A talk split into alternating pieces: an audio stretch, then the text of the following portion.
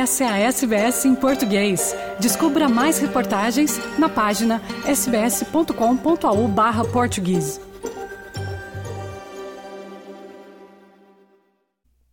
Olá, viva, boa tarde, Fernando, boa tarde a todos e uh, trago-vos dois temas eh, para esta edição.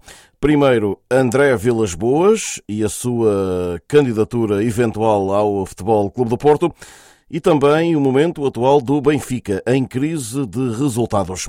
Comecemos por eh, Vilas Boas, o antigo treinador do Futebol Clube do Porto e de clubes como Tottenham, Chelsea ou ainda na China, diz que está apto para se candidatar à presidência do emblema azul e branco em 2024 ou nas eleições seguintes e garante que não será eventual concorrência do histórico presidente Pinto da Costa que vai demovê-lo. Numa entrevista a um semanário português, André Vilas Boas assume que tem feito um caminho de preparação que o coloca na rota das eleições, seja em 2024 ou mais tarde.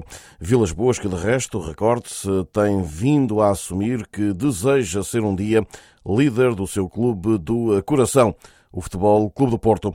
O que falta a Vilas Boas decidir são os timings, e isso depende também de uma votação em Assembleia Geral para um possível adiamento das eleições de abril para junho do próximo ano.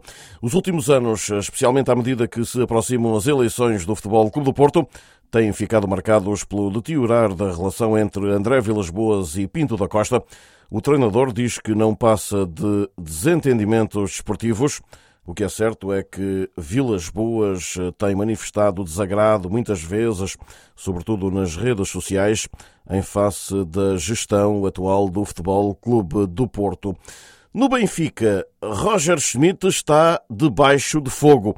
A terceira derrota dos encarnados na Liga dos Campeões destapou as críticas em relação à equipa da Luz e contra o treinador em particular.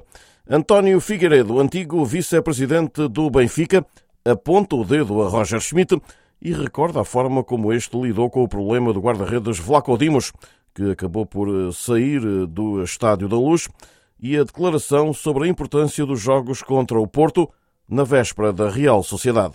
Este ano já teve duas intervenções públicas infelicíssimas, a questão da Vlacodemos. Portanto, e agora com esta situação, que o Porto é, é, o, é, o, adversário, o Porto é o adversário, só se foi porque ganhar ao Porto. Depois volta atrás, é evidente, por isso é que eu digo que o senhor é, é volúvel à crítica, a dizer que foi uma brincadeira.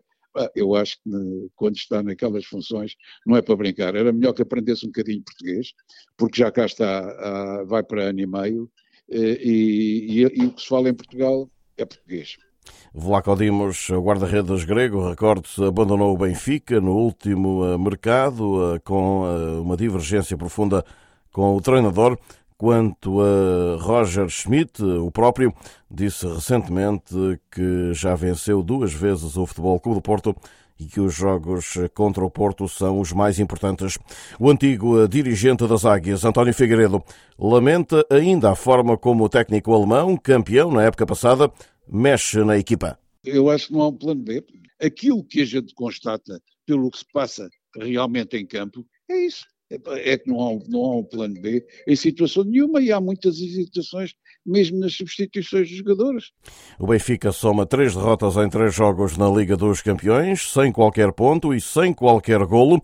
Chegados a esta fase, o ex-dirigente do Benfica e também comentador atira a toalha ao chão em relação à continuidade da equipa na chamada Liga Milionária. O mais que pode fazer é ainda bater-se pela presença na Liga Europa, porque a Liga dos Campeões este ano pá, foi um sonho, pronto, foi um sonho, as coisas começaram mal, portanto, e agora para ver se que a equipe está, está sem agressividade, está desmotivada.